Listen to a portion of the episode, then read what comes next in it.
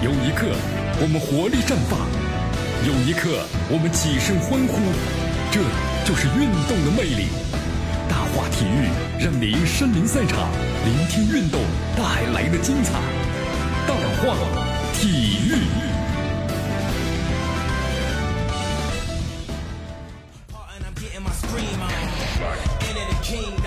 好，这里是大话体育，我是江南，来继续锁定 FM 九十六点七绵阳广播电视台新闻广播啊！好消息，好消息啊！来，咱们中国 终于是零的突破了啊！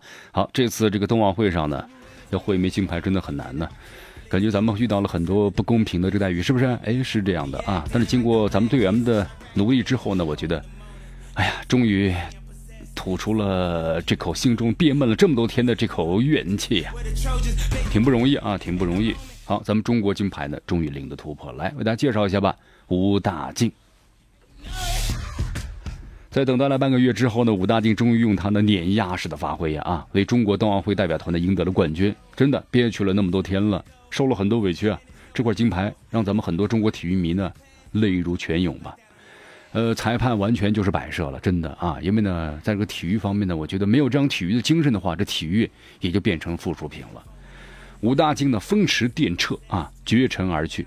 从开始一路领先到最后，你来找茬吗？再来找茬呀？嗯，在中国并不多的金牌项目上，第一次增加了短道速滑男子项，真的啊，很不容易了。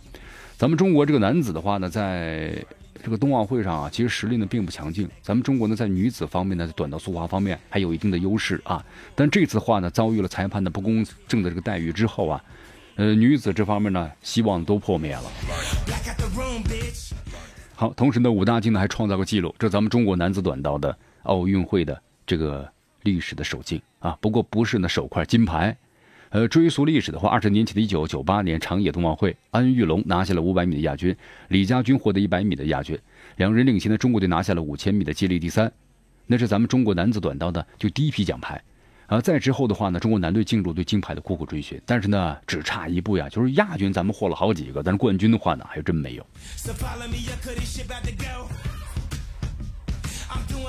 好，包括一四年的时候呢，韩天宇获得一千五百米的亚军，武大靖拿下了五百米的亚军。这这次的话呢，你看，离这个梦想又越来越近了啊！这次圆梦了，冠军的梦想实现了。呃，从短道速滑一九九二年呢成为奥运会政治项目之后啊，二十六年的奋斗啊，二十六年真的啊，你看咱们这个中国的队员们，咱们中国的这个体育项目一直都是阴盛阳衰嘛，所以男子汉们呢也是 心中呢憋了这么一口气，哎呀，弥补了一项空白啊，看似小小的填补，但是呢用了很长时间，二十六年的时间，武大靖最终呢站在了前人的肩膀上，划出了史诗级的一幕，所以在这里咱们向这个武大靖呢致敬啊。真是挺不容易的。咱们这块金牌的话呢，我觉得含金量呢不光光是一块金牌了，它赋予了很多人一种希望啊。呃，这块金牌呢是韩晓鹏之后，咱们中国冬奥会代表团在男子个人项目拿到的冬奥会的第二块金牌。如果算上赵宏博的半块的话，咱们合计拿到两块半了。哎呀，一句话呀，前途漫漫，任重道远呢。咱们依然会有非常非常多的需要呢去完成零的突破了。啊，咱们中国这冰雪项目呢，在世界上并不占很大的优势。啊，这点是肯定的，所以说咱们要要通过呢付出比别人更多的努力，才能够获得好的成绩。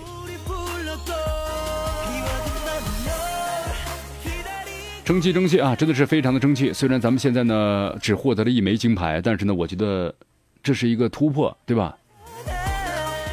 这是一个还好好的开始。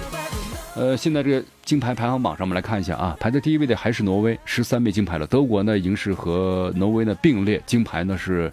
呃，第一了，十三枚；加拿大呢是九枚；美国呢是八枚，排在第四位。好，中国现在是一枚，排在第十四位。咱们现在的奖牌总数呢达到了是九枚。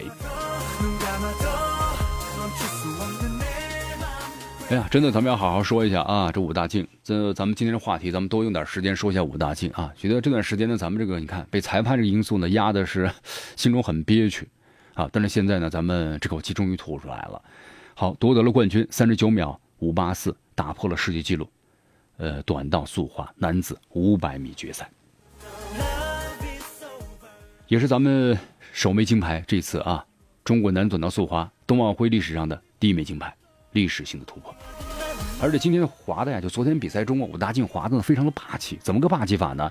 在四分决赛中就以三十九秒八零零的成绩打破了奥运会纪录，获得小组头名。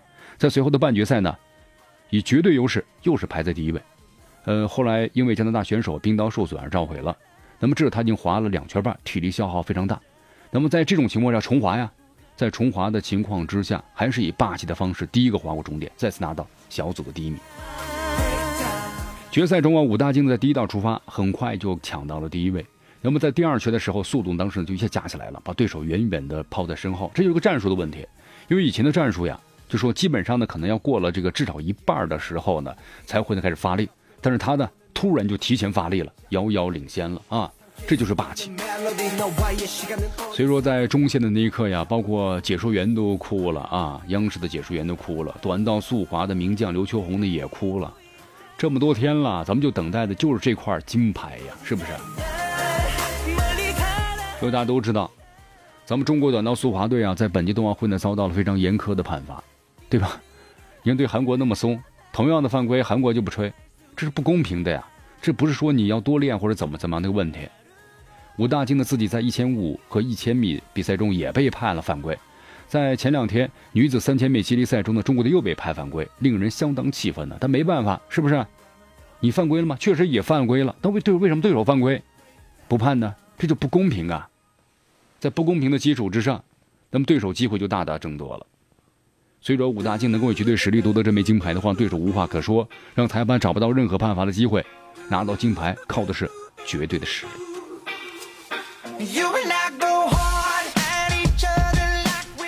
哎呀，确实这枚金牌呢是咱们中国男子啊短道速滑呢在历届冬奥会的首枚金牌。从1998年长野冬奥会李佳军以一个刀尖之差的遗憾摘得银牌之后啊，中国男子短道速滑运动员呢在五届冬奥会上四次得过银牌和铜牌，啊，经历了李佳军、冯凯、安玉龙、李野等等等等几代运动员的拼搏努力。到了今天，终于实现了什么零的突破，历史性的突破呀！二十年的梦终于圆了，所以恭恭喜啊，恭喜武大靖，也恭喜呢李演教练，对不对？你看这段时间呢，李演心情压力呢都非常的沉重啊，也恭喜整个中国短道速滑队啊。好，中国短道速滑队呢，我觉得被武大靖呢点燃了激情，在韩国主场一区的优势拿到了金牌，给咱们中国人呢争光了，这一刻必将是经典永存的。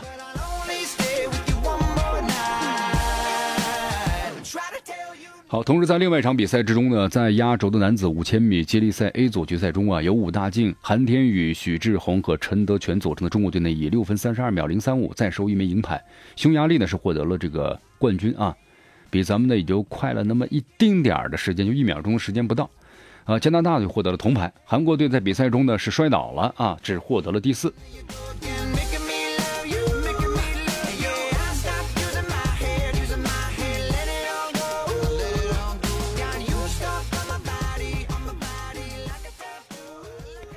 好，同时呢，在争夺短道速滑最后一枚金牌的 A 组决赛上演了。中国队派出了由这个索契冬奥会呢收获铜牌的四名选手呢组合，韩国队也派出了这个最强的阵容啊。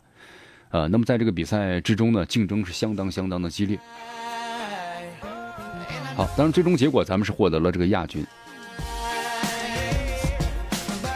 那么，二零一八呢平昌冬奥会短道速滑项目就昨天的全部结束了。中国队呢以一金二银的成绩呢位列单项奖牌榜的第三位。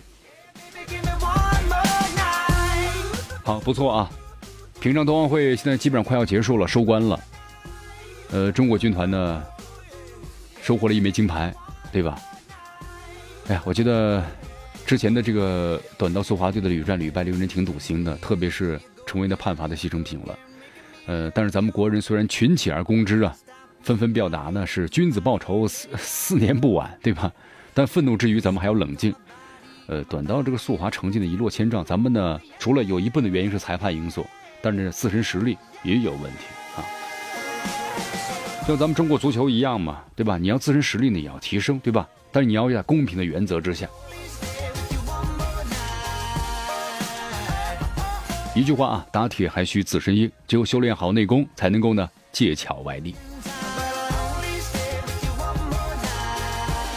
来，有个好消息啊，什么好消息的话呢？来为大家介绍一下吧，呃，在昨天呢，足球界有个很重磅重磅的消息啊，今天万达集团入主大连足球了哇！大连万达，对，哎，大连万达就是大连万达。咱们都知道啊，退出中国足球多年的万达，这次呢重新归来了，那绝对上算得上是震惊的足球圈的特大消息了。根据有关人士表示啊，万达入主大连的一方俱乐部，时间问题。那么今天的话呢，会有官方宣布这消息。而且过年期间呢，就突然这个消息放出来之后呢，预示着新年会有新气象啊！看来大连一方呢冲超成功之后，第一个赛季要迎来一个崭新的变化了。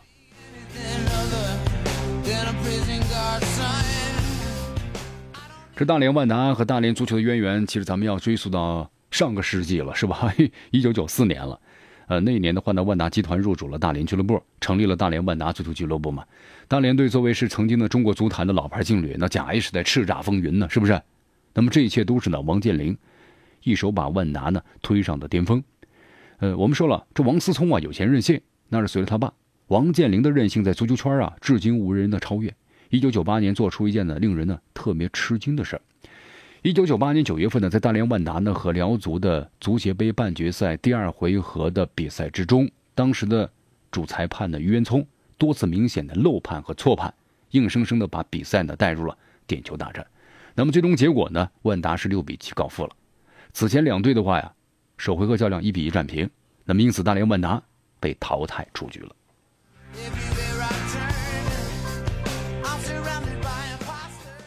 你看，当时这个对球队晋级决赛呢，本来是信心满满的。王健林特别恼火。赛后呢，新闻发布会上，万达主帅徐根宝呢和辽足主帅王宏礼发言之后呢，准备离场之时，这王健林突然走进了新闻发布厅，说这么几句话啊，震惊了足球圈。今年联赛结束之后，万达将永远退出中国足坛，以示抗议。实那个时候的话，可能就已经有这个黑哨了啊。从九从九八年开始，那到零二年之后，再之后的话呢，就愈演愈烈了啊。确实，这个足协呢有不可推卸的责任。好，赛后第二天的大连万达再次召开了新闻发布会，称决定的不是一时冲动，是慎重考虑的结果。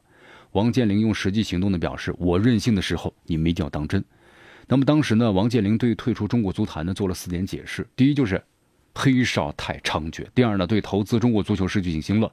第三是希望借此能够给中国足球界的领导和球迷提个醒，引起上层的反思。可惜啊，没有引起啊。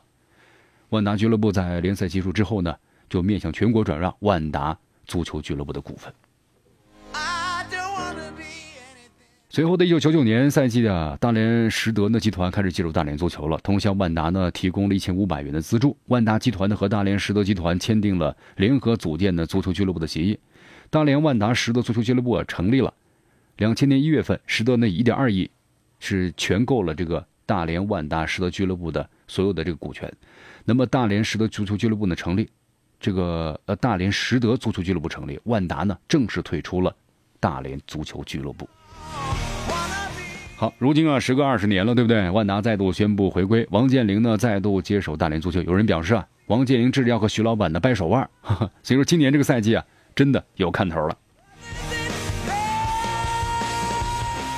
好，同时呢，还有消息啊，说这个石雪清呢将再度的担任呢足球俱乐部的这个总经理。因为一五年呢，大连一方接手大连阿尔滨的时候呢，石雪清就是火线出任俱乐部的总经理。因为这个大连一方呢是在二零一五年就是才入主大连足球的，还没有满三年，所以说万达目前还不能够办理交接手续啊，要等到今年年底才可以正式接手。不过有消息传出啊，万达已经开始呢为球队布局啊，引援呢都开始做工作了。所以说，你看今年感觉好像是过年，是不是放炮没过瘾啊？啊，王健林老板开年第一个工作日就爆出这么一个响雷啊！万达接手大连一方，你看，这确实是今年的足球界的一个好消息。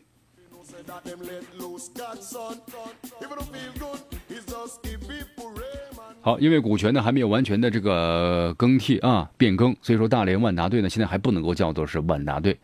呃，所以三年之后年底吧，年底再说了，可能才能叫这个万达啊。哎呀，挺不错，挺不错。其实江南看这个消息之后呢，我觉得挺好。咱们中国足球界啊，也多需要像比如说恒大呀或者万达呀这样的，我觉得呃很很很有搅局性质的这样的球队在里头。否则的话呢，一潭死水啊。中国足球发展的话呢，很慢很慢，对不对？你说没有恒大的金元的那种政策，那可能不会带来中国足球的这个新一轮的发展，是不是？否则的话，你看看，一零年那个时候，中国足球有多少人去看呐？基本上就是一两个人，有就一场一是一两个人球迷在那看，我的天呐！所以这样的足球还能吸引多少人呢？随着恒大的入主、金元政策，对不对？然后呢，重金聘请的高水平、高质量的外援，那么重新让中国中超人气回旺。